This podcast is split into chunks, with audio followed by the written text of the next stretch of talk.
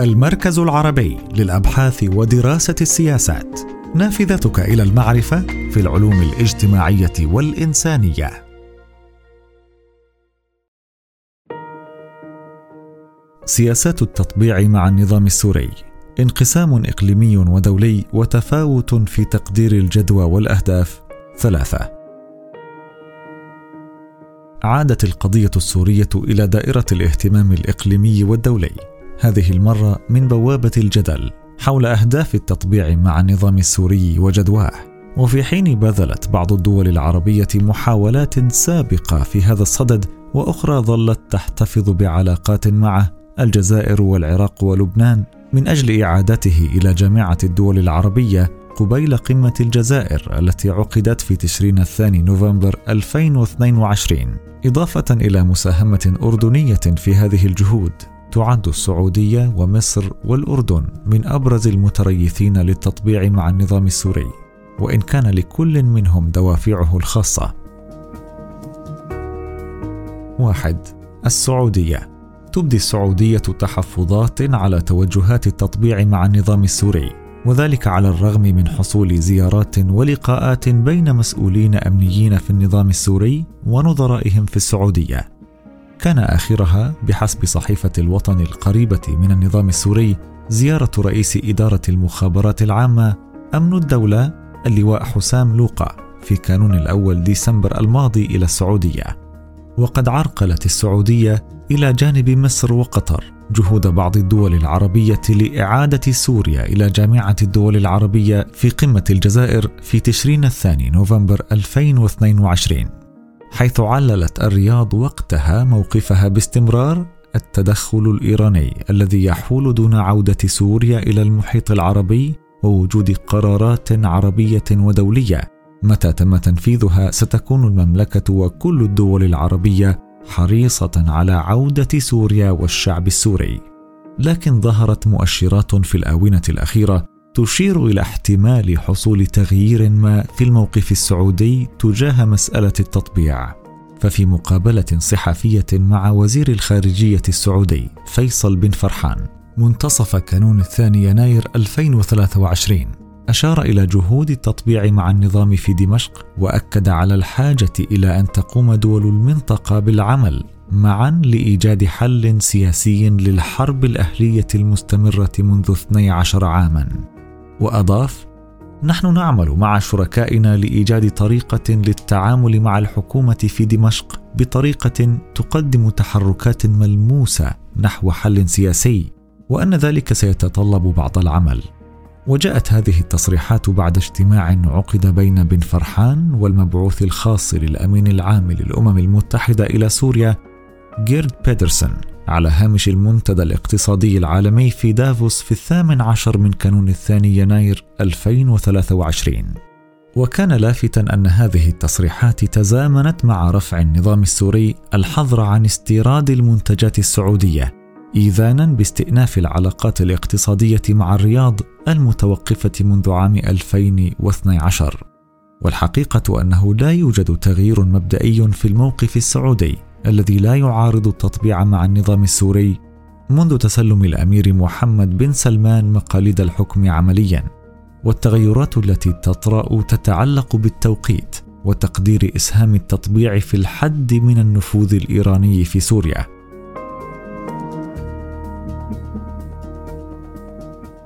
اثنان مصر على الرغم من عقد اجتماعات متكررة بين مسؤولين في النظام السوري وكل من رئيس جهاز المخابرات العامة المصرية عباس كامل ووزير الخارجية المصري سامح شكري الذي التقى في نيويورك في أيلول سبتمبر 2021 أول مرة منذ عشر سنوات. وزير الخارجية السوري فيصل المقداد على هامش اجتماعات الجمعية العامة للأمم المتحدة.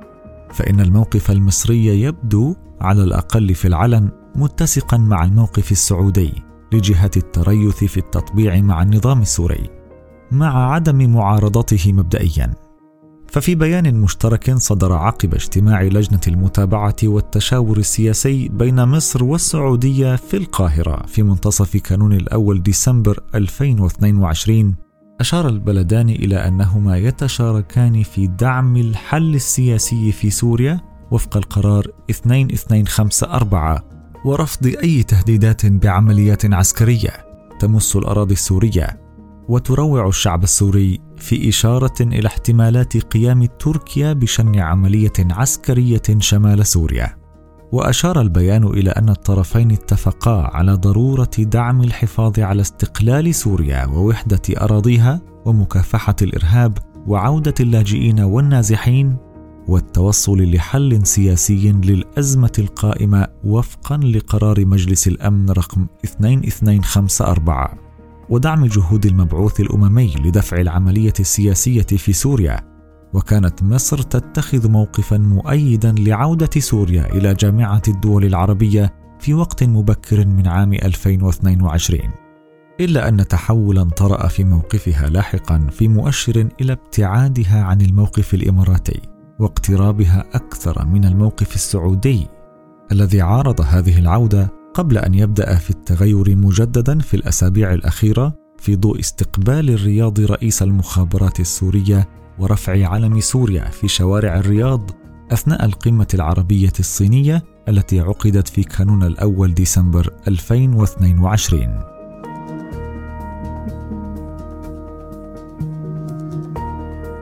ثلاثة الأردن. تغير موقف الأردن مرات عديدة منذ انطلاق الثورة السورية عام 2011 فمنذ استضافته غرفة العمليات الدولية المشتركة لدعم فصائل المعارضة السورية الموك عام 2012 تحول خلال عام 2021 إلى أبرز المدافعين عن التطبيع مع النظام السوري.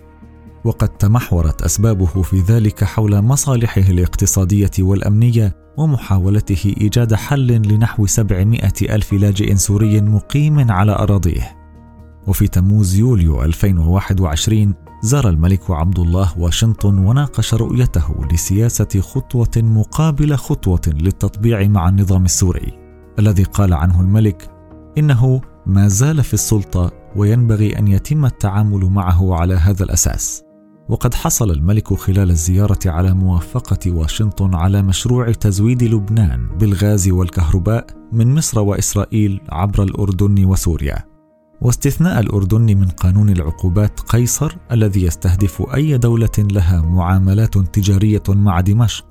وقد أدى استئناف الاتصالات بين عمان ودمشق إلى اتفاق في أيلول سبتمبر 2021 على إعادة فتح معبر جابر نصيب الحدودي وفتح الباب أمام مفاوضات تتعلق بالتجارة والطاقة والزراعة خلال زيارات وزراء في الحكومة السورية إلى عمان. وجاءت بعد المكالمة الهاتفية العلنية الأولى التي أجراها بشار الأسد مع الملك عبد الله في تشرين الأول أكتوبر 2021 لكن مسار التطبيع الأردني مع النظام تعثر مع فشل مقاربة خطوة مقابل خطوة إذ ازداد بعد الانفتاح الأردني على النظام تهريب المخدرات في اتجاه الأردن كما تضاعف وجود الميليشيات القريبة من إيران على الحدود ومع ذلك فإن الأردن يواصل العمل في الشرق والغرب من أجل تقبل فكرة التطبيع مع النظام بوصفه أمرا واقعا.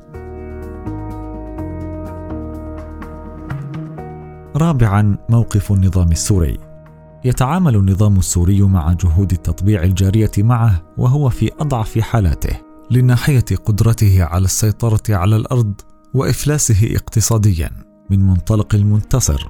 ويبدو هذا واضحا في الشروط التي يضعها للتطبيع مع تركيا التي تشمل مطالبتها بالتعهد بالانسحاب الكامل من الأراضي السورية ووقف دعم المعارضة السياسية والعسكرية والمساعدة في إعادة الإعمار وتخفيف أثر العقوبات الغربية المفروضة عليه.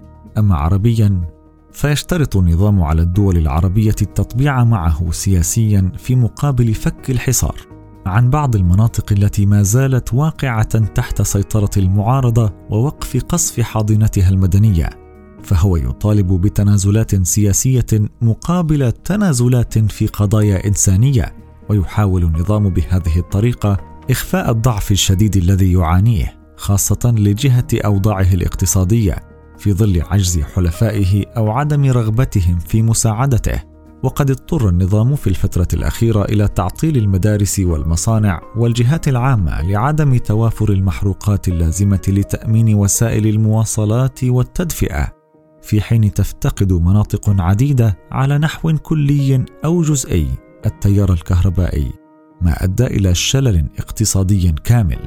وتعاني مناطق النظام خصوصا أوضاعا معيشية صعبة متمثلة في ارتفاع أسعار المواد الغذائية على نحو غير مسبوق وارتفاع التضخم إلى 150% خلال عام 2022 وذلك تزامنا مع انهيار سعر صرف الليرة السورية مقابل الدولار الأمريكي حيث فقدت نحو 35% من قيمتها خلال الأسابيع القليلة الماضية. وصل سعر صرف الدولار إلى سبعة ألاف ليرة سورية أمام الدولار الأمريكي في مقابل أربعة ألاف وخمسمائة مطلع تشرين الأول أكتوبر 2022 ما دفع 90% من السوريين إلى ما دون خط الفقر. ولاحظ تقرير أخير للأمم المتحدة أن نصف السوريين 12 مليون شخص غير واثقين من تأمين وجبتهم اليومية التالية. في حين يواجه 2.5 مليون سوري خطر المجاعة ما يعني أن نحو 80% من السوريين باتوا يفتقرون إلى الأمن الغذائي وبهذا تحتل سوريا بحسب التقرير المرتبة السادسة في العالم من حيث الافتقار إلى الأمن الغذائي. وعلى الرغم من أن النظام السوري بات مهددا بثورة جياع مع ظهور بوادر تململ داخل حاضنته من الوضع الذي آلت إليه البلاد فإنه يستمر في صلفه وعناده الذي يزيده قوة توجه دولا عديدة إلى التطبيع معه من دون شروط. إن توجه بعض الدول العربية وتركيا إلى التطبيع مع النظام السوري وهو في أحلك ساعاته وأضعف حالاته. هو من المفارقات التاريخية اللافتة.